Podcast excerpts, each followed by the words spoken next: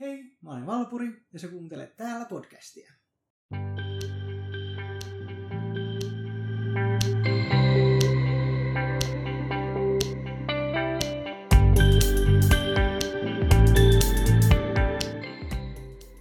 ennen kuin aloitetaan tämä jakso kunnolla, niin mä haluaisin kiittää kaikkia ihanista kommenteista viime jaksosta, jossa mä kerroin mun tarinani. Oli jotenkin tosi ihana kuulla, että millaisia ajatuksia tämä mun tarinani oikein herätti ihmisissä. Ja mä mielelläni kuulenkin aina kommentteja mistä vaan jaksosta. Ja tää voi lähettää mulle vaikka suoraan Instassa tai Fasessa tai vaikka sähköpostiin. Kiitos vielä kerran ihanista kommenteista ja nyt aloitetaankin jakso kunnolla.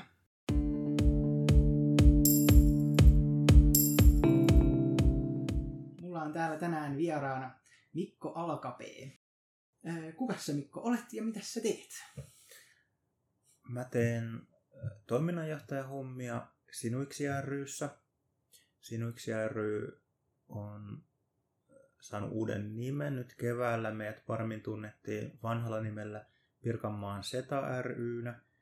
Ja mä oon ollut tässä nyt tuolta 2014 lähtien kokopäiväisenä työntekijänä, jolloin meidän Sinuiksi palvelu käynnistyi jo silloin. Eli me ollaan sitten tarjottu ihan koko Suomen alueella tukea henkilöille, jotka pohtii omaa seksuaalista suuntautumistaan, sukupuoli-identiteettiään, seksiä, seksuaalisuutta, sukupuolen kokemusta, ihmissuhteita, kaikkea tätä mahdollista, mitä nyt sateenkaarevaan kuvioon voi mahtua. Ja silloin aikanaan mä olin aika tuoreeltaan valmistunut yhteiskuntatieteilijäksi seksuaali- ja sukupuolivähemmistöjen ihmisoikeuksista. Ja siitä sitten riemuissani tulin tänne yhdistystoimintaan mukaan ja vielä enemmän oli riemuissani, kun me saatiin Veikkauksen kautta tukea tämän toiminnan käynnistämiseen. Ja sitten mä jatkoin opiskelua seksuaalineuvojaksi ja siitä on nyt jokunen vuosi ja nyt sitten joulukuussa valmistuin seksuaaliterapeutiksi. Eli sen lisäksi, että tämä yhteiskunnallinen koukku on tässä isosti mukana, että miten seksuaali- ja sukupuolivähemmistöjen yhteiskunnallinen asema pitäisi asettua olla ja niin kuin, minkälaiset puitteet elää hyvää, turvallista elämää kuuluu ihan jokaiselle, niin sen lisäksi sitten tämmöinen seksuaaliterveyden näkökulma ja hyvinvoinnin näkökulma on tullut entistä enemmän osaksi tätä omaa työtä. No niin, eli kunnon osaaja ja tietäjä, niin sulta kelpaa kysellä sitten kaikkea. No mä yritän kovasti, mutta kyllä mennään aina yksilö edellä, että mun homma on useimmiten kysyä avoimia kysymyksiä ja olla ei-tietämisen tilassa sillä lailla, että se henkilön omat pohdinnat tulisi esiin ja tulisi kunnioitetuksi, mutta joo, yritys on kova. Joo. No meillä olisi nyt tämän jakson aiheena kaapista tuleminen ja ulostulo muutenkin. Ja tämä oli aika mielenkiintoista. Mä ekaa kertaa oikeastaan niin kun lähdin katsoa koko ulostulon konseptin historiaa ja niin kun muutenkin tätä, että mistä se on edes tullut. Joo. Niin mä olen yllättynyt, että niin kun se koko termi, englanninkielinen termi ainakin, coming out, on lainattu siitä, kun nuoret naiset teki debutantin tai niin tuli niin, seurapiireihin ekaa kertaa. Ja sitten niin kuin, homopiireissä ollaan niin kuin, sanottu, että on tullut niin kuin, omiin sinänsä niin kuin, niihin queer-piireihin. Kyllä, juuri näin. Tällaisen niin kuin tarinankuljetuksen ja historian mäkin olen kuullut ja lukenut. Toisin sanoen se on näyttäytynyt vähän erilaisena, eli siinä alkujuurille kun mennään, niin siinähän on ollut aika houkutteleva ja kutkutteleva se tilanne, että lähtökohta on hyvinkin myönteinen, eli ollaan avauduttu yhteisölle ja tultu seurapiireihin mukaan ja on ikään kuin oltu oraalla ja nyt ollaan valmiita läväyttämään ovet auki ja tässä minä olen. niin siihen on sitten ikään kuin tullut tämä vähemmistöstressin ryydittämä valtava paineistunut lisä sitten tämän seksuaali- ja sukupuolivähemmistöön kuulumisen kautta. Ja siinähän on niin kuin vähän semmoinen, minusta semmoinen merkittävä ero, kun kaupista ulostulostahan on tullut vähän tämmöinen yleissana myös, joo, että eri asioista tullaan ulos. Useimmiten asia on kuitenkin niin, että tullaan ulos jostain semmoista asiasta, joka ei ole itsestäänselvästi näkyvillä ja siksi pääteltävissä, vaan että siksi se asian auki sanominen, myöntäminen, ikään kuin tunnustaminen on merkityksellistä. Ja koko tämä kaapin logiikka ja kaapin sisältö, niin sehän on osan ihmisiä kannalta vähän latautunutkin, että mä tiedän ammattilaisiakin, jotka ei oikein haluaisi käyttää tätä kaappitermiä. Mä nyt on kuitenkin sitä vielä toistaiseksi käyttänyt ainakin jonkun verran, koska mun mielestä se on niin havainnollistava ja se on niin tuttu käsitteenä, että en mä niin kuin halua sitä niin kuin karttelemalla kartella, mutta tietysti tässäkin sitten asiakas edellä, että, niin, että miten toimitaan tietysti. Niin. Kyllä. Mielestäni toi jotenkin ihana ajatus just toi debutantti, tai siis niin että nyt tullaan niin kuin tähän piiriin tullaan ja niin kuin, että saadaan sitä yhteisöllisyyttä ja kaikkea tällaista näin. Kyllä. Et tuntuu, että se on vähän niin kuin, mitä mä itse näen sen, että se muuttuu vähän niin kuin tommosesta just siihen poliittisempaan kannanottoon. Ja nyt se on ehkä ruvennut palaamaan tietyllä tavalla siihen niin kuin juhlistamiseen omalla tavallaan. Mitä mä niin kuin näen, että voidaan taas niin kuin tulla siihen yhteisöön enemmän. Että totta kai se vieläkin on omalla tavallaan joissakin piirissä voi olla siinä niin kuin poliittinenkin kannanotto. Ja niille, jotka ei tosiaan tiedä, niin se Stonewallin mellakan jälkeen Amerikassa, kun tapahtui, niin kun tuli se kickstarttasi uuden HLBT-ihmisten poliittisen vastarinnan, niin ja Kaliforniassa tuli lakialoite, jossa homoseksuaalia opettajia olisi kielletty opettamassa julkisissa kouluissa, niin Harvey Milk, joka oli ensimmäinen avoimesti homoseksuaalimies, joka oli valittu julkiseen virkaan, kehotti ihmisiä tulemaan ulos kaapista sloganilla come out wherever you are. Että ihmiset sinänsä olisi nähnyt, että heidän ystäviään, perheenjäseniään ja työkavereitaan, niin ne on niin kuin näissä vähemmistöön kuuluvia. Ja sitten olisi solidaarisuuden merkeissä myös vastaan sitä lakialoitetta. Näinpä. Niin siitähän se sinänsä, tai niin kuin... Joo, toi on yksi hyvin, hyvin tärkeä historiallinen... Niin kuin koko laajuudessa, minkä sä hienosti vedit yhteen, niin koko se, ensinnäkin se mellakkahan on semmoinen niin kuin historiallinen kohta, mistä niin kuin koko tämä Pride-liikehdintä katsotaan, että se olisi alkanut siitä. Ja puhumattakaan sitten Milk historiallisena henkilönä. Siinä on, eli joo, tämä poliittinen lataus, niin kuin ikään kuin se provokaatio sen kautta, että haastettiin ihmisiä rohkeasti tulee kaapista, jotta tulisi näkyväksi, että meitä on paljon. Niin se kai siinä oli se juju.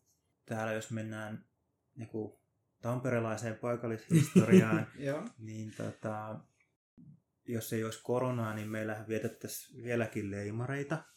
Ja kaikki ei tiedä, että leimarit-sana tulee leimautumispileistä. Eli siinä on ollut hyvin voimakas tämmöinen niin kuin omassa yhteisössä näkyville omana itsenään tulemisen kokemus. Eli tässä on nyt reippaasti yli 30 vuotta, kohta tulee 40 vuotta, ellei ole tullutkin. Mä oon tajuttoman surkea vuosiluvuista. Hävettää, ettei muista niin kuin tämän oman yhdistyksensä vuosilukuja tai paremmin, mutta siis kuitenkin vuosikymmeniä. Yeah. Ja sieltä alkuvuosista asti niin sinne bileisiin tullessa niin oli erilaiset leimasimet, joilla sitten niinku leimattiin, eli leimauduttiin tiettyyn ryhmään kuuluvaksi. Ja siinä oli aika hauska se idea. Totta kai se on vähän lokeroiva, se ei ota se ei anna tilaa sille, niin kuin, sille queer-näkymykselle, niin kuin, että irtisanoutus kaikesta. Ja sitten pian todettiinkin, että jono vaan ei vedä, kun ihmiset arpoo, että minkä leiman he nyt sitten laittaisi. Ja lopuksi päädyttiin tämmöisen yhteiseen leimaan, joka oli kaikille yhteinen. Mm-hmm. Mut nimi pysyi leimareina ja siihen liittyi tämmöiset leimautumispäivät, jolla oli sitten poliittinen sävy ja sillä otettiin kantaa. Ja silloin, siinä oli mellakkaa ja mielenosoitusta. Joo. Ja hyvin tämmöistä niin kuin yhteiskunnallisesti näkyvää toimintaa aikana, jolloin niin kuin elettiin vielä tässä niin kuin yllytyskiellon varjossa. Sehän on ollut vähän niin kuin nimellinen juttu, että siihen ei ole kiinnitetty huomioon, mutta onhan se nyt karmea kirjaus, että niin kuin ikään kuin ei voi lainausmerkeissä yllyttää ihmisiä joksikin. Niin kuin ajateltu, että se myönteinen puhe niin kuin sotkisi ihmisten mielet ja sit se vaan niin kuin ajautus homoileen tai miettimään sukupuoli-identiteettiään uudelleen tai jotain muuta ihan kauheaa. Niin. Ja että nyt pitäisi puhua vaan tästä niin kuin sovinnaisista, norminmukaisista stereotyyppisistä suhteista, niin tämäkin voi tässä näkyä. Mutta sitten, no silloin 80-luvulla, ja siis tietysti nämä mellakan juuret on vieläkin kauempana Yhdysvalloissa, mutta siis jos nyt pysytään tässä Suomen mittakaavassa, niin jos meillä on ollut 2 TV-kanavaa tyyliin ja 3 on odotettu, niin silloin meillä on ollut tämmöinen aika yhtenäiskulttuuri tietyllä tapaa. Ja nythän me ollaan niin pirstaleisessa todellisuudessa. Ja sitten mun mielestä tätä seksuaali- ja sukupuolivähemmistöjen todellisuuttakaan niin kuin ei pidä yksinkertaistaa liikaa. Että kaikki menisi niin kuin samanlaisessa tendenssissä tai aallossa. Että osa varmasti menee ja sitten on paljon yksilöllisiä tarinoita. Kyllä. Ja siksi mun mielestä tässä mun omassa työssä ja tämän meidän palvelun työssä, tässä Sinuiksi palvelun puitteissa, niin me keskitytään enemmän siihen, että se yksilö, se henkilö, joka tarvitsee kasvurauhan tullakseen itsekseen, iästä riippumatta, oli nuori, keski-ikäinen tai vanha, niin yhtä lailla sen luvan pohtii ilman pelkoa esimerkiksi eheytyksestä tai oman identiteetin mitätöinnistä tai että sillä identiteetillä täytyisi olla joku tietty suunta, joka on ainoastaan se yksi näkökulma olisi ikään kuin hyväksytty ja kaikki muut pitäisi ampua alas. Niin siihen me pyritään. Ja tämä tämmöinen kaappipaine tai se, että tämä kaikki pitäisi nyt kertoa näyttävästi kaikille, niin se voi niin kuin häslätä siinä. Eli siihen tulee niin kuin liikaa ulkoisia tekijöitä, koska sehän tulee just ympäristön paineista se koko kaappi. Kyllä, niin. Ja mä itse haaveilen kovasti semmoisesta maailmasta, jossa yhteiskunta toimisi yhdenvertaisuus- ja tasa-arvolakien mukaisesti niin, että me tehtäisiin sitä kaappia vähän niin kuin turhaksi sillä lailla, että mennään sitten kirjastoon, terveyskeskukseen, haetaan Migrin kautta turvapaikkaa tai mitä nyt ikinä. Koulusta, neuvolasta, senioripalveluista, siis kaikkialla missä nyt vaan ylipäänsä on ihmisiä, niin pitäisi niin kuin vääjäämättä tulla aina vastaan se, että hei, me ollaan ihan kartalla, me tiedetään, että on tärkeää, että kaikki tulee hyväksytyksi omana itsenään riippumatta mistään tekijästä ja juuri sinä olet tervetullut juuri sinuna riippumatta seksuaalista suuntautumista, sukupuoli-identiteetistä tai mistään muusta tekijästä. Liittyy se sitten vammaisuuteen, mielenterveyteen, kulttuuritaustaan, vakaumukseen tai yhtään mihinkään.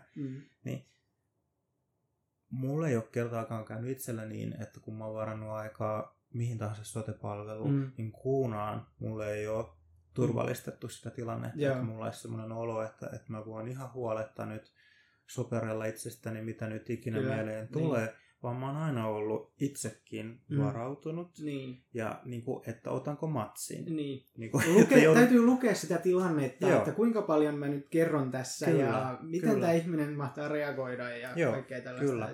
Ja mähän omassa työssäni edelleen aina kun on mahdollista, ja huomaan, että asiakas niin kuin hyötyy eniten siitä, että mennään yhdessä johonkin palveluun, joka on hänelle keskeinen, ja sen tilanteen hyvän etenemisen kannalta olisi tärkeää, että hän tulee nähdyksi juuri omana itsenään. Kyllä. Ja että meillä ei ole varmuutta siitä, että miten se sujuu. Mm-hmm. Tai että esimerkiksi me ei tiedetä, että kuka se vastaanottaja on, että sinne voisi esimerkiksi sähköpostitse olla etukäteen yhteydessä. Mm-hmm. Tuotko kartalla, mitä teidän yhdenvertaisuustasa-arvosuunnitelma sanoo tästä. Ja itse asiassa tämä ehkä kuulostaa karulta, mutta siis ihan tässä seksuaaliterapiaopintojen yhteydessä niin meitä kouluttaneet psykiatrit ja muut eri alojen ammattilaiset on myöskin todenneet tämän, että tämä aika on semmoinen, että voidaanko se olla varma, niin pitää ensin ottaa yhteyttä siihen ammattilaiseen, niin. Että onko se turvallinen. Ja sitten vasta mennä sinne, niin kuin, etenkin jos on tullut aiemmin satutetuksi ja kantaa siitä huolta. Ja vaikkapa sitten, että jos tarvitsisi asianmukaista psykoterapiaa, olkoonkin vaikka, että siinä niin kuin ikään kuin se sateenkaari-identiteetti ei olisi niin kuin ikään kuin se ensisijainen tuen kohde, mutta sitten voisi näyttäytyä kokonaisena omana itsenään, niin on se valtavan oleellista. Niin erittäin niin vaikuttaa kuitenkin luultavasti mihin vain elämän niin kuin osaan. Kyllä, kuitenkin. Just näin. Niin mä en tiedä, kun ihan siis 2 käden sormissa olevat psykoterapeutit, joille mä voin oikeasti luottavaisin mielin ohjata. Niin. Ja se on silleenkin kurjaa, koska hyvässä terapiassa niin myöskin henkilökemialla on merkitystä. Kyllä, ei pelkästään se, että se on rautainen ammattilainen ja se on sensitiivinen, vaan sen pitäisi olla myös kiva ihminen. Niin. Se tekee aika paljon. Joo, niin jos niitä on vain 10, niin ensinnäkin niillä on kaikki ajat tukossa. Nimenomaan, ja sitten jos ei se olekaan kiva, niin kelle sitten mennään? Niin. Että se on aika pienet on niinku tarinat siinä. Kyllä, on. Ja tämä kilpistyy tähän kaappiin hyvin pitkälle ja siihen epäreiluuteen, että se on mahtavaa, että meillä on niinku taistelijoita ja puolustajia ja Pride Marchille lähtijöitä ja näin, mutta se ei ole reilua kaikkien kohdalta. Eli mä en millään muotoa uskaltaisi noudattaa sitä Milkin esimerkkiä siinä, et kaikki että ulos. Nyt ulos, kyllä.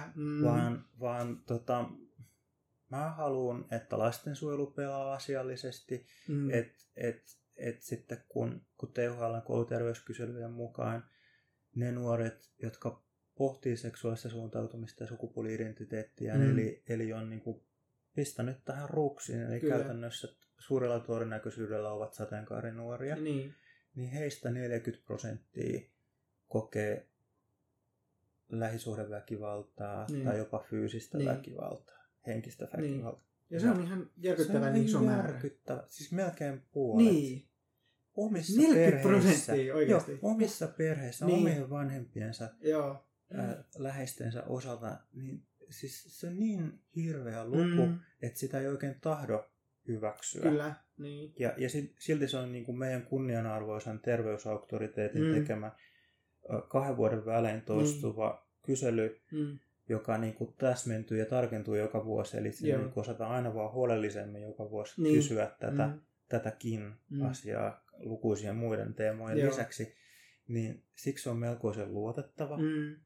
Ja jos multa olisi tätä kysytty niin kuin ilman, että tästä THL:n otoksesta olisi ollut mitään käsitystä, niin eihän mä olisi millään uskonut sitä ihan näin valtavaksi. Että mä olisin puhunut ehkä 10% tai että toki me niin kuin nähdään se jäävuoren huippu tässä meidän pienessä palvelussa, mutta niin se kertoo, että miten hirveän huomionarvoisaa on, että esimerkiksi lastensuojelu, huostaanotto, kaikki toimisi täysin. Siellä on ne tukipalvelut tietyllä tavalla siellä takana myös. Joo. Ja että siellä ei tule uudelleen traumatisoiduksi. Eli täysin, että se sama mitätöinti, mikä perheessä on tapahtunut, niin tapahtuisi uudelleen siinä. Joo. Ja sitten jos sijoitetaan jonnekin, niin että ne on turvallisia. Aivan. Ja tämä pitäisi olla automaattista. Tämä ei pitäisi olla mitään sellaista, että joku ottaa selvää, että onko siellä hyviä tyyppejä. Vaan että tämän pitää toimia kuin juna. Niin. Ja siis mielellään niin kuin Niin, meinasi tulla tämmöisiä huonoja VR-vitsejä, mutta siis, siis niinku, että ihan kunnolla pitäisi toimia. Joo. Mm. Mm.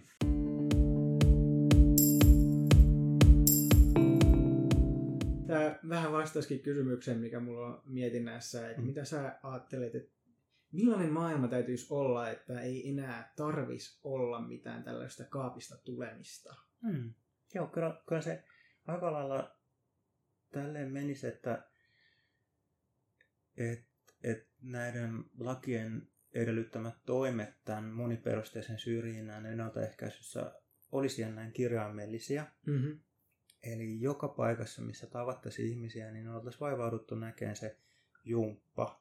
Että miten me taataan se, että kaikki ihmiset kokisivat turvalliseksi tulla tänne omina itsenä ilman mitään kaappeja.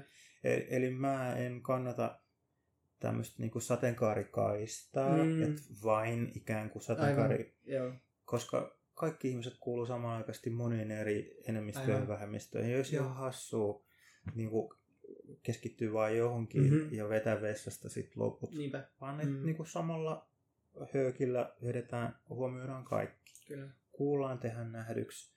Ja mä oon ihan sälytin varma siitä, että kun mietitään rahaa ja kustannuksia ja että onko tämä nyt vaikeaa vai eikö tämä ole vaikeaa, niin tämän aivojumpan jälkeen niin oltaisiin yllättävän kustannustehokkaita, kun ihmiset tietäisivät, että ne on hyväksytty ja tervetulleet omana itsenään. Jos on epäkohtia, niin niihin osattaisiin puuttua. Ja tämmöiset perusasiat, ihan kohtaamisen taidot, niin ne olisi kunnossa ja niihin kiinnitettäisiin huomioon. Niin, mutta jotenkin tuntuu siltä, että ilman tosi rankkoja sanktioita tai sakkoja tai vankeustuomioita tai seuraamuksia, niin jotkut on niin luupäisiä. Niin. Ja sitten valitettavasti niitä luupäitä on aika keskeisissä paikoissa. Että ne on sitten portinvartijoina ja aiheuttavat pahennusta. Ja niitä pitää sitten olla suitsimassa ja niinku, niin kuin nyt huomaat, niin mä oon hirveän innostunut niistä yhdenvertaisuustasa-arvolaista, kun mun mielestä on ollut vähän semmoinen verenjakaja tässä. Et silloin 2015, kun ne päivitettynä tuli voimaan, niin ennen sitä me ollaan ikään kuin vähän niin kuin toivottu, että huomioikaa meidät nyt, olkaa ihmisiä ihmisille, olkaa kilttejä, tämä olisi tosi kiva. Niin. Ja nyt me voidaan edellyttää näiden lakien noudattamista, mutta kurja kyllä, niissä ei ole samanlaisia sanktioita kuin vaikka tietosuojarikkomuksissa tai muussa lainsäädännössä, jossa niinku, tämä olisi niinku ihan vimpan päälle. Et siellä ei ole oikeasti niitä seuraamuksia, jos ei sitä oikein, rikotaan. Et niitä kyllä ollaan koko ajan hiomassa ja parantamassa, mutta edelleen tämä on vähän silleen toivetilana. Ja oikeastaan aika monet toimijat niinku kouluttaa just tämmöiset erityisen haavoittuvassa asemassa olevien palveluissa työskentelevät, niin että jos mä jonkun asiakkaan luvalla on ottanut sinne yhteyttä, että voisiko tähän nyt kiinnittää huomioon, tai ootteko tietoisia, että näin nämä lait on kirjattu ja tämä kaikki pitäisi olla itsestäänselvää, niin yleensä se lähtee siitä heti, niin kuin, että oi kauheeta, että miten me ei nyt huomattu ja totta kai ja nyt laitetaan tämä kuntoon. Mutta sitten on näitä yksittäisiä järkyttäviä jästipäitä, jotka sitten vaatii nämä kovat kierrokset.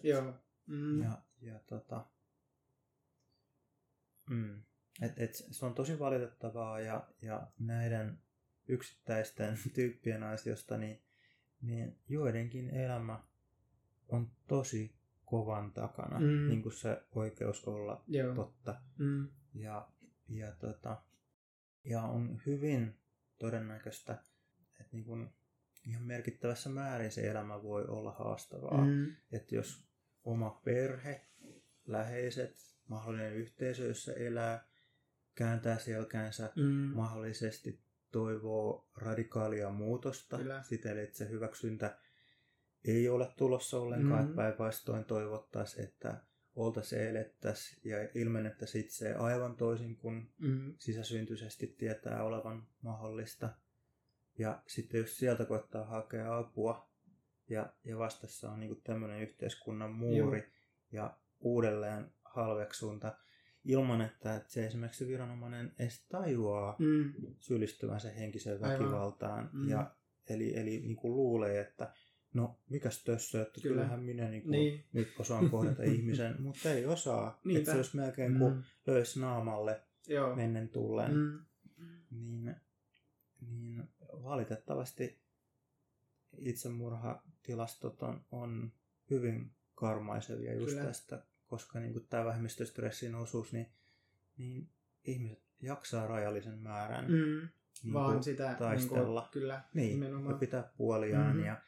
Ja musta olisi siksi niin mahtavaa, että tässä olisi semmoinen paapova, että nyt syntyvät sukupolvet, niin ne pääsisi palveluihin niin kuin neuvolasta lähtien, jossa ymmärretään, että monenlaiset ihmiset voi synnyttää, että se ikään kuin, että jos on kohtu ja sitä kautta, että ihan se vanhemmuuden sanojen tiedostavuus tai perhemuotojen laajuus.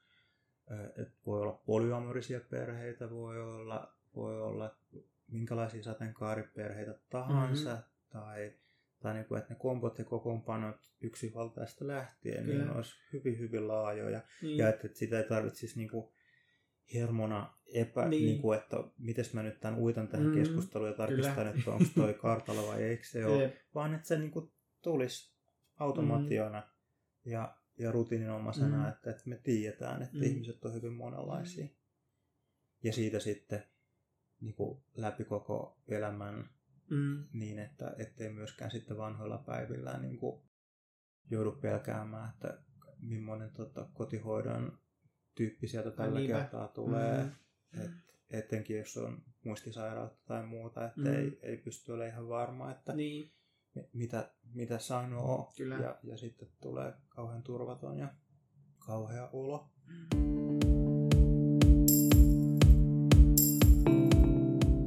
Tämäkin loppujen lopuksi oli silleen, että yllättävää, se oli vaan semmoinen asia, mitä ei ollut tajunnut, että loppujen lopuksi ei lopu missään kohtaa, että sun täytyy niin usein tulla ja eri myös niin kuin vakavuustasoilla, että välillä se voi olla vaan sellainen maininta asiasta tai jotain tällaista näin, että se oli yllättävää, että kuinka paljon täytyy loppujen lopuksi tulla ulos kaapista. Se ei ole mikään semmoinen yksi tadaa, olen täällä, vaan se on sitten sitä, että terveyskeskuksessa joudut kertomaan, että olet transsukupuolinen tai mainitset vaikka kassalla ostat kukkasia, että ei tule vaimolle vaan miehelle tai jotain tällaisia asioita, niin pikkujuttuja, mutta se on kuitenkin semmoista toistuvaa. Toistuvaa päivästä toiseen, useita kertoja päivässä mahdollisesti, mut siinäkin mä usein niin kuin ikään kuin annan luvan asiakkaalle siihen, että oman harkinnan, oman jaksamisen mukaan, että ei ole mitään velvollisuutta niin kuin, opettaa. Joka kerralla sun ei tarvitse lähteä. Jos se kukkokauppias on taukki, niin olkoon taukki. Sä voit vaihtaa kukkokauppaa. tai katsoa, että koska sulla on parempi päivä. Ja sitten, että jos se on susta ihan hyvä tyyppi, että sä voit oikaista sen hänen tekemään oletuksen virheen, niin mikä ettei. Mutta siitähän just tulee semmoista kertynyttä vähemmistöstressiä ja taakkaa. Että jos koko aika joutuu ottaa riskin siitä, että miten tämä tilanne nyt menee, tai että on koko aika epämukavuusalueella siinä, että ei ole turvallista olla. Ja siksi niitä vertaisryhmiä, turvallisia tiloja, jos on turvallisen tilan käytännöt, niin tarvitaan niin valtavasti, että pääsee tätä keskenäistä yhteiskuntaa pakoon. Niin kuin lepään ja vetää henkeä. Ja tunnistan tämän siis ihan omasta yksityiselämästäni, että tämä mun työni ja ammattini, niin tämähän niinku suojaa mua tosi paljon. Eli että kun mä oon töissä, niin silloinhan mä oon totta kai jaksavainen ja määrätietoinen ja jämpti ja osaan puolustaa asiakkaita ja teen kaikkeni, että se sujuu. Mutta sitten kun mä oon yksityisihmisenä, joko itsekseni tai perheen kanssa. Mm. Ja sitten mä mietin niitä perheenjäseniä kyllä. ja ketä siinä sitten onkaan. Niin kyllä mä oon siinä ihan yhtä lailla se kansalainen, joka on kyllä. epävarma, että mitenköhän tämä nyt menee ja kenenkä vastuulla tämä on. Enkä mä niinku ollenkaan haluaisi aina alkaa sitten niinku edellyttää ja mennä siihen työrooliin, niinpä. Että kuukaapas nyt. Et se on tosi kuluttavaa ja raskasta. Mm.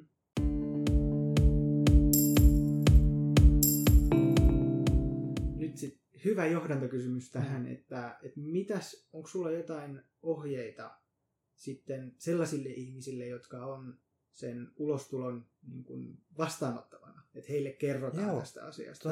Mikä olisi semmoinen hyvä reaktio, koska se kuitenkin vaikuttaa tosi paljon, että miten se ihminen reagoi siihen. Kyllä. Mehän ollaan tehty 2017 niin tämmöinen turvallisen ulostulon opas. Siihen kannattaa tutustua, jos on siis itse aikeissa tulla ulos, mutta myöskin jos haluaa valmentautua siihen, että joku omista läheisistä joskus tulisi, niin kuin, että on vastaanottavana. Ja mähän laitankin muuten tämän linkin tuohon jaksokuvaukseen, niin löytyy sieltä sitten. Joo.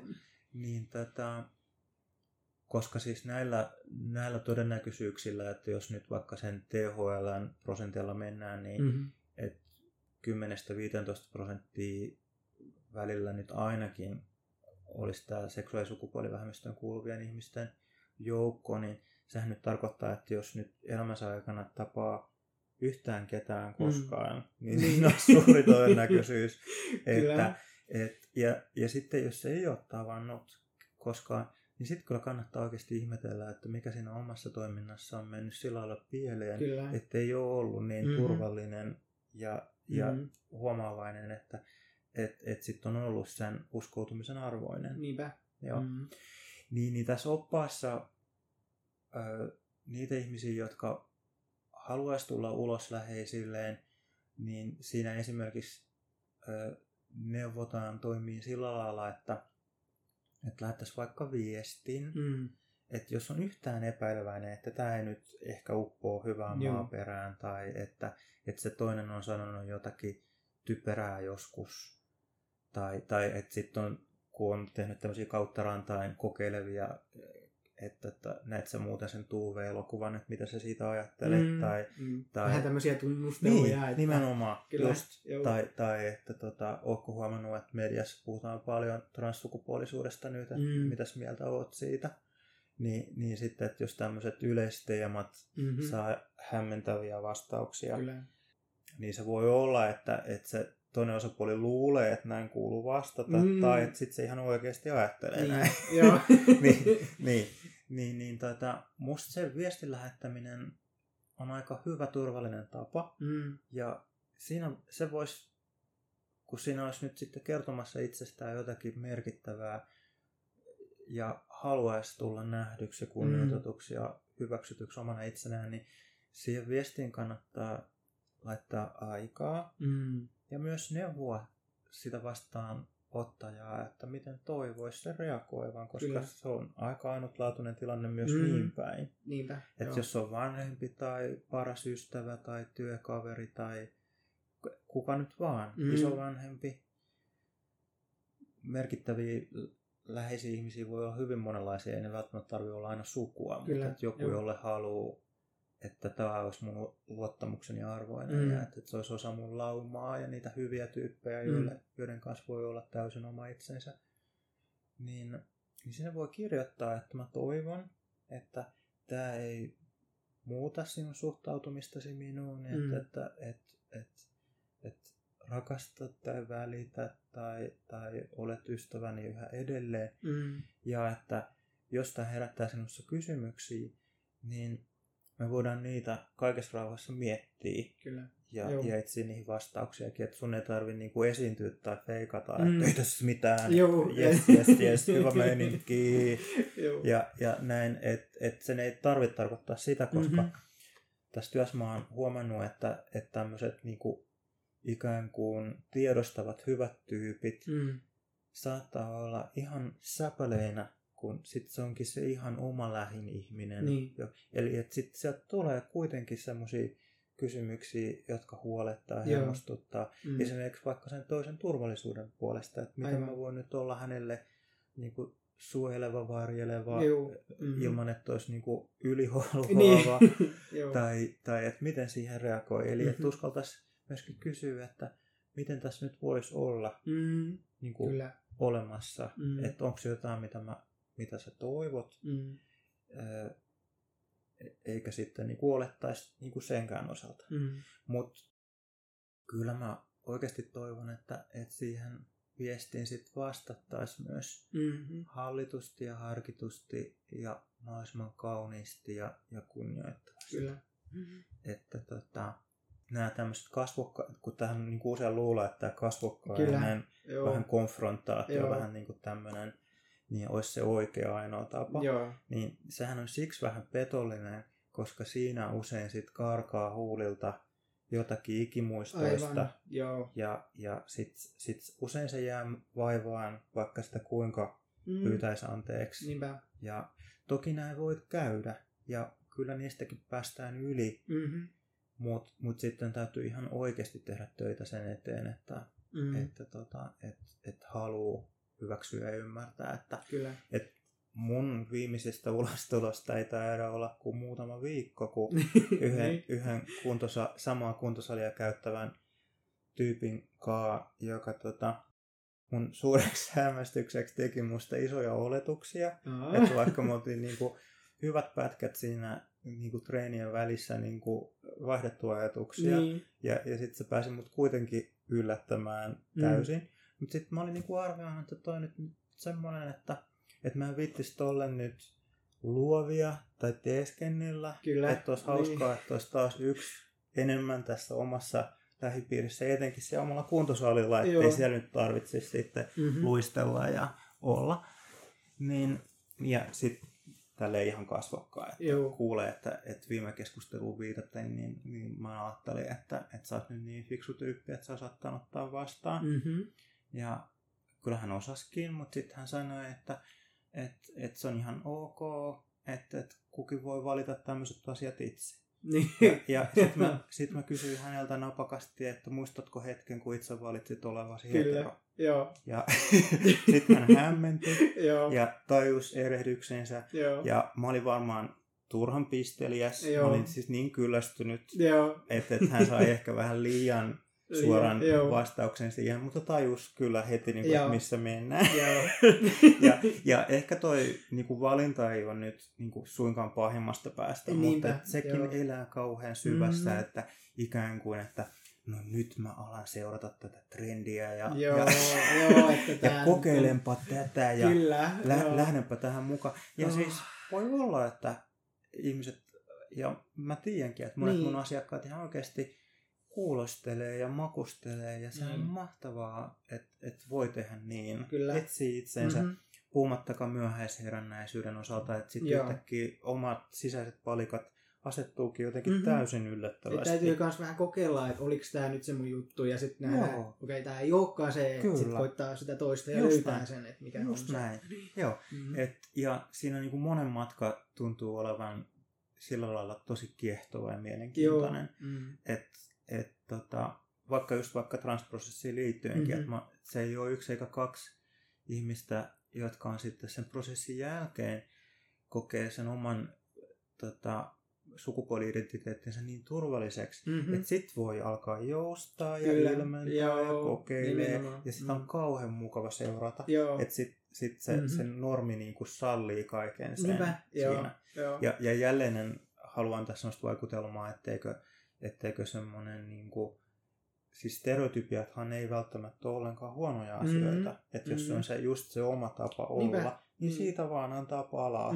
Niin. Kunhan se muiden olo ei niin, se niinku, ei estä muiden niinku, sitä kokeilua tai ulkopuolella olemista sit niistä stereotyypeistä. Että oli sit kuinka gender fluid tai seksuaalisuudessaan niinku vallaton, mutta sitten kuitenkin niinku tiedostavaa ja toisten rajoja kunnioittavaa ja etenkin omia rajoja kuuntelevaa, että niin niin nämä on aika keskeisiä asioita, mutta tänäänkin tuossa Tampilaisen kolumnissa niin kirjoitin juuri tämmöistä hyvin hankalasta ulostulotilanteesta, joka oli mennyt äärimmäisen huonosti. Juu. Ja siinä niin kuin tämän kyseisen lapsen synnyttänyt vanhempi niin meni sanomaan asioita, jotka on niin peruuttamattomia, että et mun on hyvin vaikea miettiä, että mitä siinä pitäisi tapahtua vuosienkaan kuluttua, että se voisi korjaantua. Mm-hmm. Toki se on varmasti mahdollista, mutta siis ihan pala nousee kurkkuun. Kyllä. Mm-hmm. Siis toi on jotenkin niin, että vaikka rupesin miettimään nyt totta kai, kun kävin läpi kaikkia omia historioitani tuossa noin, kun rupesin miettimään just sitä, että mitä mun isäni sanoi mulle silloin, kun mä tulin kaapista. Ja mä kyllä niinku heti silloin mä tiesin siinä tilanteessa, että se oli lähinnä pelkästään sitä niinku hänen pelkoaan ja sitä niinku ennakkoluulojen tuomista. Kyllä. Ja sinänsä sitten, kun hän sai ne ulos, niin sitten hän sen jälkeen mun isäni on ollut erittäin siis tuennut mua niinku todella paljon ja on niinku ymmärtäväinen ja silleen, että selkeästi hän rakastaa mua tällaisena kuin mä olen. Mutta sen kyllä mulla on jäänyt mieleen todella selkeästi, että mitä hän on sanonut mulle just silloin niinä, niinku, hänen vähän niinku pelon hetkinään. Että kyllä ne jää silleen, että ne sanat. Että tämäkin on just myös se, joka reagoi siihen kaapista ulos tulemiseen. Kannattaa miettiä oikeasti, että mitä siinä päästää sitten. Kyllä, siis sillä on merkitystä ja musta ne ei ole niitä hetkiä, että kyllä siihen kannattaa ihan keskittyä, jos siihen on mahdollisuus. Mutta koska me ollaan niin inhimillisiä ihmisiä, niin kaikkea tietysti voi tapahtua. Niinpä. Ja yleensä kun se on kuitenkin reaktio niin kun siihen, niin ei välttämättä ole tietyllä tavalla sitä suodatintakaan niin kuin nopeasti välttämättä tulee. Niinpä. Mutta sitten vaikka viestissä, niin siinähän on just se kivuus, että et sen kanssa sit voi olla ja vähän viipyillä ja miettiä, että mikähän tässä olisi se hyvä. Että se on nimenomaan sitten nämä kasvokkaiset, jossa voi olla sitten, että etenkin jos tulee yllätetyksi, eli että ei ole millään lailla varautunut siihen, niin toki siinä on sitten uudenlainen tilanne. Joo, ja mullakin on käynyt sillä lailla, että mä olen niin kuin silloin, kun mä opiskelin Sastamalassa ja olin juuri silleen transsukupuolisuudesta kaapissa ja sitten mun yhden kaverini niin kun vähän työntämänä sitten menin kertomaan yhdelle toiselle koululaiselle sitten siitä asiasta. Ja vaikka mäkin tiesin, että hänen reaktio on varmaan ihan positiivinen, mutta niin kun, et hän on ok asioiden kanssa ja kuului itsekin niin kun seksuaalivähemmistöön, niin hänen kommentit kuitenkin oli sellaisia, että vähän jäi vaivaamaan, että hän juuri vastasi siitä, että kun mä kerron, että niin, mä olen transsukupuolinen, niin hänen vastauksensa oli, että okei, että kyllä mä vähän arvasin, kun sulla ei ole esimerkiksi niin aatamin on omenaa tai tällaista näin, että se ei ole vähän, mun mielestäni se ei ole oikea vastaus, jos sulle kerrotaan, että kyllä mä tiesin tämän asian tai jotenkin tällä lailla, että enemmän vinkki nyt ihmisille, että mieluummin voi kiittää, että sinulle on kerrottu tämä asia tai tällä lailla. Eikä tuommoisia asiattomia niinku osoitteluja. Joo. Kyllä, mutta toikin. Joo, siis siihen vaaditaan aika paljon hyvää tahtoa, että noi kaikki sitten lukee ikään kuin, että no, kai se nyt tarkoitti ihan hyvällä. Mutta olisi vaan ihanaa, että sitten olisi myöskin niitä ihmisiä, jotka olisi ihan niin fiksuja. Että sen jälkeen ei tarvitsisi miettiä tällaisia, että hän tarkoitti ihan hyvää, vaan että olipa hienoa tai niinku, että helpotus. Mutta mun mielestä on täysin luvallista ajatellaan myöskään, että olipa paskatyyppi. Miten voikin olla noin asiaton. Ja mun omassa terapiassani ja myöskin työnohjauksessa niin ne tärkeimmät asiat onkin ollut just se, että et kukaan ei saa sanoa toiselle ihmiselle tuolla lailla. Eli että tunnistaa myöskin sen ne omat rajat, että ne on ylitetty ja sinä et ole osannut niitä kunnioittaa ja siksi minä joko katkaisen tämän tai sanon, että näin sinä et puhu kenellekään, et minulle, etkä kellekään toiselle. Ja se on aika helposti tunnistettavissa se, että esimerkiksi lähisuhteissa pari tai vastuullisissa monisuhteissa tai muissa kuvioissa tai sitten vanhempi lapsisuhteissa, niin välillä tulee ilmi, että sanotaan ihan kauheita asioita, vaikka niin kuin muka väitetään, että välitetään, saatiin rakastetaan mukamassa sitä ihmistä. Niin, kun se on aika hyvä mittari, että jos sosiaalinen paine estäisi puhumasta niin, kelle tahansa kadulla samalla lailla, niin siitä ehkä tietää, että mä en ehkä voi sanoa tätä kauheutta, mitätöivää, halveksuntaa kellekään toiselle, vaikka olisin miten raivoissani ja vihainen. Tai että mitä mä sitten teen, että mä viedän ne takaisin. Niin, että miten lähtee edes korjaamaan sitä. Niin.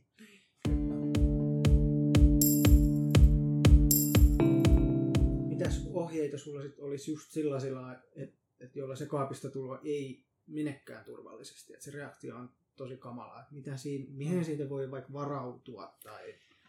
No ainakaan, ettei jäisi yksin silloin, että jos ei ole turvaverkkoa, ei ole aiempia hyvin menneitä ulostuloja, niin, joihin voisi niihin ihmisiin tukeutua, niin sitten ihan etsimällä etsisi sen hyväksyvän tahon, koska sille olisi sitten niin suuri tilaus, että kuulisi sen oikeat sanat. Ja, eli mun mielestä toi olisi niitä tilanteita, että ei kannata jäädä yksin, koska sitten ton hautominen on niin iso ja raskas asia, kun siihen liittyy juuri se halu ja syvä toive, että riittäisi, kelpaisi omana itsenään ja sitten se ihminen, jolta sitä on toivottu, niin ei ole ollut kykenevä sitä antamaan syystä tai toisesta. Useinhan se liittyy jotenkin omaan riittämättömyyteen tai huonoon itsetuntoon tai mahdollisesti johonkin muuhun ikävään asiaan tai vakaumukseen tai johonkin tämmöiseen. Että toki se, että sitä voi niin kuin järjellä selittää itselle vähän, mitä sä itse kerroit sieltä Sastamalan kokemuksista, että niin toki sekin auttaa, mutta eihän se sitä tunnetta muuta, kyllä, että miten jyräävää ja epämiellyttävä se on. Et se on niin vahingoittavaa, että jos ihmiselle ei ole ollut mitään sellaista niin herkkää asiaa, jossa haluisi tulla kunnioitetuksi ja arvostetuksi omana itsenään. Että jos ei ole koskaan ollut mitään sellaista asiaa, jonka on halunnut uskoutua toiselle, joka on mennyt niin pahasti vinksalleen sen johdosta, niin sitten ehkä ei osaa samastua semmoiseen tilanteeseen. Mutta joo, ilman muuta, että sitten niinku, pitäisi huolta siitä, että löytää semmoisen lauman ympärilleen, jossa on hyväksyntää, että jos ei se esimerkiksi voi olla se oma perhe, kiusallista kyllä, me ei voida valita sitä joukkoa, mihin me synnytään, niin jos sieltä ei löydy arvostusta tai kunnioitusta ja on mahdollista sieltä lähteä, niin ainakin niitä uskottuja ja valittuja kannattaa löytää. Kyllä, että kerätään ympärilleen. Kyllä, että sekin on, se olisi multa vastuutonta myös niin kuin yllyttää nyt ehdoin tahdoin lähtemään, jos niin kuin realiteetit on monenlaisia jälleen kerran. Mut turvallisuuden rajoissa. Turvallisuuden rajoissa ja että ainakin niin, ettei jäisi yksin. Aivan.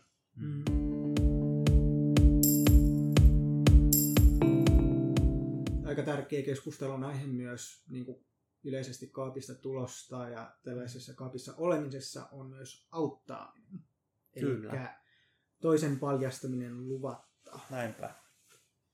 Ja kyllä mäkin tiedän, että tai siis mun ympärilläkin on ollut semmoisia, tai on ihmisiä, jotka ei välttämättä edes ymmärrä koko tällaista konseptia, että ne on, että koska mä olen kohtalaisen avoin kuitenkin transsukupuolisuudesta, niin sitten siitä on saatettu kertoa myös silleen niin kuin muille ihmisille todella avoimesti. Ilman, että se on sulta lupaa. Niin. Ja se on kyllä välillä vähän silleen, tai usein se on saattanut tulla täysin yllätyksenä, että jos minä, niin kuin mä muistan yhden, mä olin silloin vielä, siitä on jo monta vuotta aikaa, Rauman Mustan Pitsin yössä tapasin mun vanhan kämppäkaverini ja hänen uuden ystävän ja sitten just hänen, siinä jotain juteltiin ja tällä lailla ja sitten piti käydä vessaan ja tämä uusi ystävä sitten tuli kanssa ja sitten hän yhtäkkiä kysyi multa silleen, että tätä ei ole mitenkään helppo kysyä, mutta että mitä leikkauksia sä oot käynyt läpi. Ja sitten silleen, että mä en tiennyt yhtään, että hän tietää, että mä olen transsukupuolinen ja sitten vielä kysyy niin yksityisen kysymyksen. Niinpä. Ja ihan niin kuin, että se tulee, joo, että siinä oli jo se, että tämä henkilö, tai siis mun vanha kämppäkaveri, jonka kanssa mä en enää ollut kauheasti niin kuin edes yhteydessä tai tällä lailla, että ei ollut juteltu, niin kuin, että pitkästä aikaa vielä nähtiin, ja että hän on sitten keskustellut niin kuin minusta ja mun transprosessistani tälle vieraalle ihmiselle, ja sitten se vielä niin kuin yllättää ihan tolleen. Niin, tällaisia hetkiä on ollut niin kuin parin otteeseenkin, ja jopa voi olla sillä lailla, että mä olen kertonut silleen, että niin, että mä olen transsukupuolinen ja tällä lailla, ja sitten mulla on kerrottu, että he tietää jo, että joku on kertonut heille jo. Joo. Niin se on aina vähän semmoinen, niin kuin, että ahaa, että joku on niin kuin puhunut näistä asioista silleen. Joo, niin eiku, tämä on hyvin keskeinen asia, ja myös silloin, vaikka oltaisiin niinku seksuaalineuvojan tai seksuaaliterapeutin vastaanotolla ja olisi tarkoitus puhua sukupuoli-identiteetistä, omasta seksuaalisuudesta ja sen rajoista ja asioista, niin silloinkin niinku sen ammattilaisen täytyy olla äärimmäisen hienotunteinen, että miten siinä edetään, että ei se niinku tunnu tirkiskelyltä ja asiattomuudelta. Niin puhumattakaan sit tämmöisestä, että tyylin ventovieras alkaa urkkiin niin kuin näin henkilökohtaisia asioita, että sehän on ihan todella törkeätä. Mutta tähän auttamiseen liittyen, niin, tai niin kuin, että kerrotaan luvatta omasta identiteetistä henkilöille, joille se ei omasta mielestä kuulu, tai että ainakin niin, että ei ole antanut siihen kertomiseen lupaa. Niin ei vaan yksinkertaisesti saa tehdä. Että siis jotkut vanhemmat saattaa niinku justaan ulostulon myötä niinku innostuksissaan luulla, että nyt auttaa, niinku pehmustaa sitä maaperää sillä, että he kertois nyt mahdollisimman monille sukulaisille tai muille. Mä tulee mieleen yksi äiti, joka yllätti oman lapsensa sillä lailla, että hän oli lähtenyt yhden ison kaupungin Pride-marssille sillä, että hänellä oli sen lapsen valokuva kyltissä. Ja siinä oli sitten, että minä olen tämän, ja sitten siinä oli jopa nimikin vielä, ja nuoli hänen itsensä, että minä olen tämän äiti. Ja siinä oli varmasti ihan hieno ajatus, että hän hyväksyi ja näin, mutta siis se oli siis niin liikaa. Joo, ja siis, kyllä. Ja tämä oli mitä yksityisin niin. Ihminen, siis siinä määrin, että vielä semmoinen niin luonteeltaan. Niin. Joo, että vanhempi oli, tämä äiti oli niin kuin lukenut sen tilanteen niin, että siksi tämä nuori ei ole viihtynyt ryhmissä tai muissa, mutta se on ollut sitten ihan eri asia. Että hän ei ole ollut, niin kuin, hän ei ole viihtynyt porukoissa tai ryhmissä, että hänellä on ollut muutamia hyviä sydänystäviä, ja se on se hänen riittävä joukkoonsa, että tämmöinen ulostulo siinä vanhassa merkityksessä, mistä me aloitettiin liikkeelle, niin olisi ollut ihan liian yliampuva hänelle lähtökohtaisestikin. Ja hyvä niin, eli kukin tavalla. Niin ajattelen nyt sitten, että tämä innostunut äiti siellä sen kylttinsä kanssa, niin mitä hirveätä jälkeä siinä tulee, että sitten hän on niinku tullut rikkoneeksi kaikki yksityisyyden suojat, mitä vaan on. Niin kuin ikään kuin vilpittömin mielin. Niin.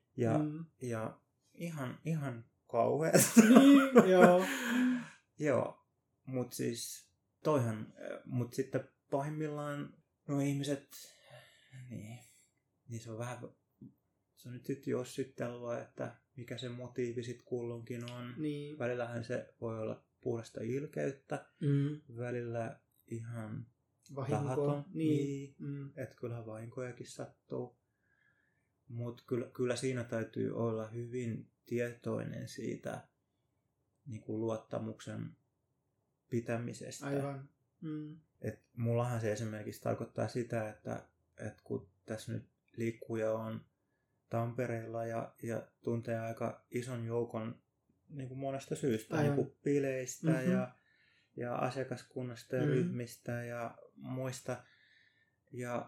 Ja sitten mä huomaan, että se iän myötä oman muistin rajallisuus on, sitä nyt ei huoleta asiakkaita, mutta siis sillä lailla, että kun mä tunnistan jonkun vaikka kaupassa, ja sitten mä joudun niin miettimään, että mitäs me ollaan luvattu, että saanko mä moikata häntä vai enkö mä saa moikata. Sitten mä yleensä päädyin siihen, että jos mä oon epävarma, niin sitten mä en moikkaa, että mä en ota riskiä, että luotan, että sitten se toinen halutessaan moikkaa mua.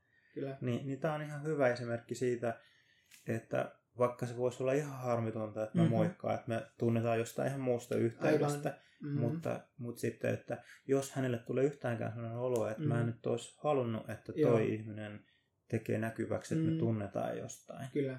Niin tämähän on jo sellainen, että siinä täytyy olla hyvin huomaavainen. Aivan. ja sehän on kunnioituksen osoitus, että on voinut olla mukana pohtimassa jotain näin henkilökohtaista yksityistä, niin eihän siihen voi suurpiirteisesti tai leväperäisesti. Niinpä. Hyvin tärkeitä, kyllä, herkkiä teemoja.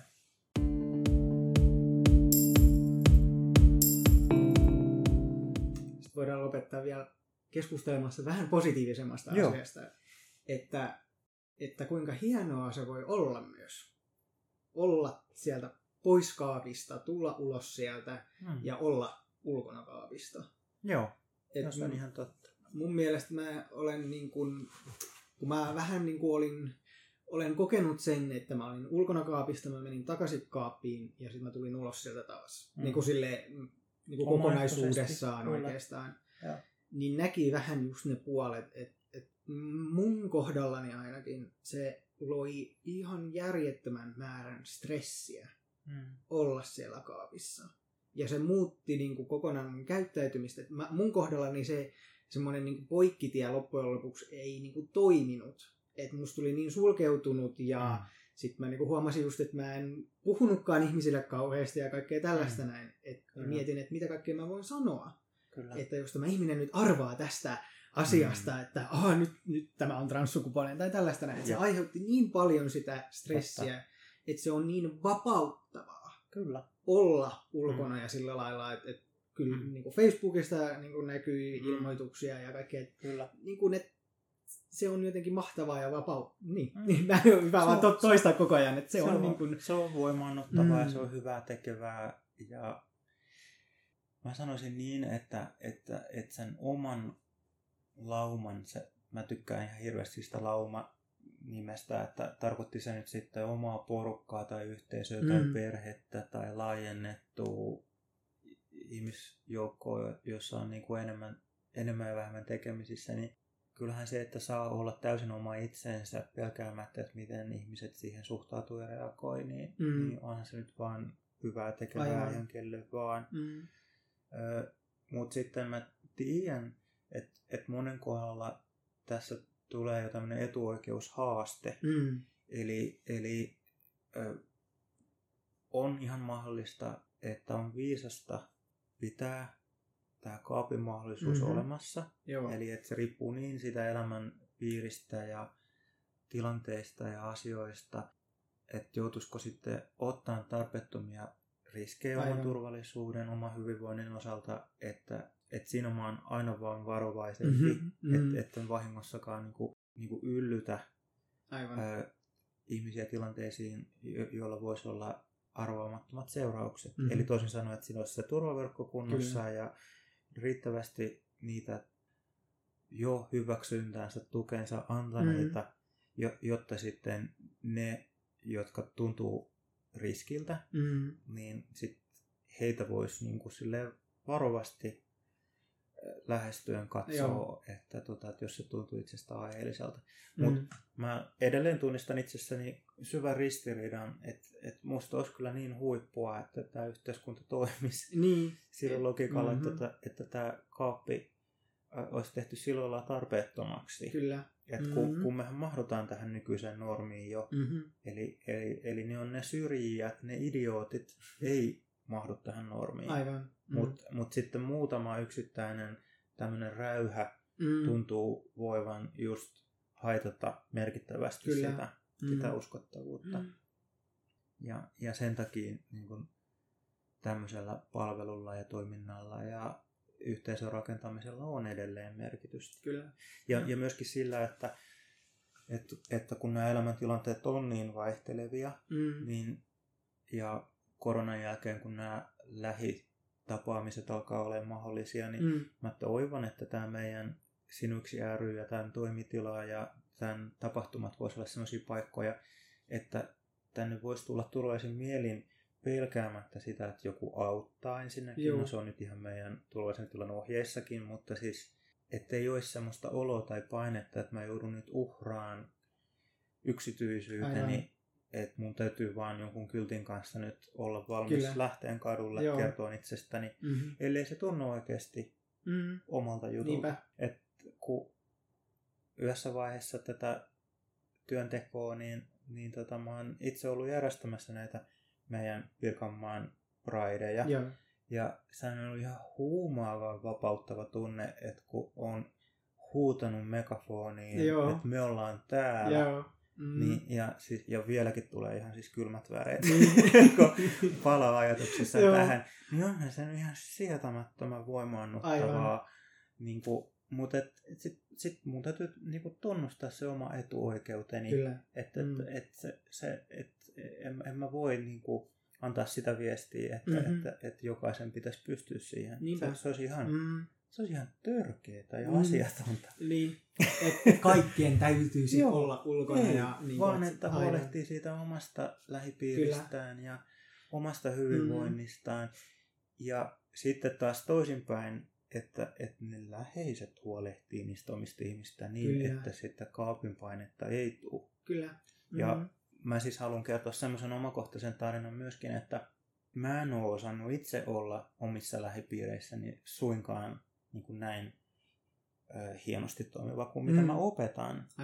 Ja siksi mä tajuan myöskin sen merkityksen, että yksi mun oman perheen jäsen on vuosia sitten niin kuin katsonut tarpeelliseksi koota tämmöisen niin kuin keskustelun. Eli että siinä on ollut yksi meidän kummankin luottama henkilö, joka on sitten kutsunut meidät kummankin paikalle, ja sitten tämä mun läheinen on tullut juhlallisesti mulle kaapista. Ja siinä on ollut semmoinen historia, että hän on aiemmin tullut mulle kaapista yhden toisen identiteettiasian kanssa, ja mä olin hehkuttanut ja intoillut siitä merkittävästi. Enkä ollut huolehtinut siitä, että hän tietää, että ihan kaikki identiteetin ulottuvuudet on ihan yhtä lailla yhtä hienoja. Eli en ole turvallistanut sitä. Niin kuin mun mielestä kaikissa perheissä pitäisi käydä läpi nämä keskustelut ihan siis riippumatta siitä, että onko mitään syytä. Vaan niin kuin ylipäänsä, että ihmisillä on niin kuin turvallinen, hyvä, arvostettu olo.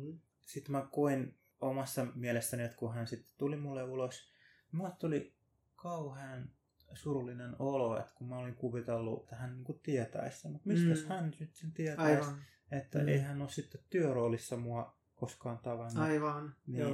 Niin siitä mä sain oikein niinku roppakaupalla hyvän opetuksen siitä, että lukkarin, mitä se nyt meikä, ei kun lukkarin lapsilla ei välttämättä ole kenkiä, mutta suutarilla sen vähemmän. Niin sen jälkeen mä oon niin kuin osannut kiinnittää siihen huomioon ja myös edellyttää omilta ystäviltäni sitä, että jos mä tunnistan vähemmistöstressin keulimista, että mulla ei ole turvallinen olo, niin sitten mä sovin sitä turvallisen tilan periaatteesta. Ja mikäli ne ei pysty siihen, niin en mä halua olla niiden kanssa tekemisissä. En mä halua vaan hyviä tyyppejä siihen välittömään läheisyyteeni. Että muille se on ihan, että hei vaan. Että en tarvii. Yhtään lisästressiä nyt tähän. Nimenomaan, että sitten... Että niitä lisäkierroksia saataisiin sitä työn kautta ihan riittävästi, että mä en sitten sitä kaipaa. Eli toisin sanoen haluan sanoa myöskin sitä, että se kaappi ei välttämättä ole aina suinkaan huono asia. Että siellä kaapissa voi voida oikein hyvin ja se voi olla niin kuin sellainen välttämätön suojarakenne. Ja sitä voi sitten raottaa ja kasvattaa ja, ja tehdä sitten turvallisia ulostuloja harkitusti. Ja samaan aikaan mä oon hirveän pahoillani, että tämä yhteiskunta on näin kesken, että edelleen tarvitaan tämmöisiä turvakeinoja, turvametodeja. Ja mulle tulee kauhean iloinen olo, että sulla on niin upea tilanne, että sä voit olla totta omana itsenäsi ja nauttia siitä täysillä. Kiitos. Mä luulen, että tämä on aika hyvä lopetus tähän jaksoon. Samaa mieltä. Kiitos Mikko, että pääsit keskustelemaan. Mielelläni. Tämä oli tosi hauskaa. Joo. Sun kanssa on tosi kiva tuuletella tästä turvallisessa tilassa. Nimenomaan.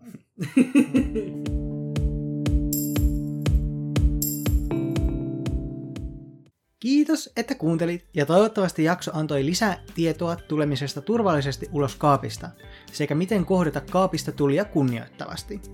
Jos sulla olisi jotain lisättävää, kysyttävää tai muuten vaan ajatuksia tästä jaksosta, niin mä kuulen mielelläni siitä.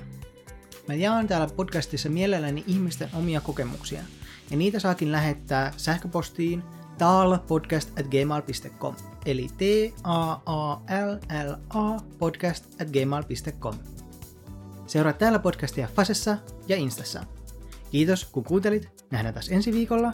Bye!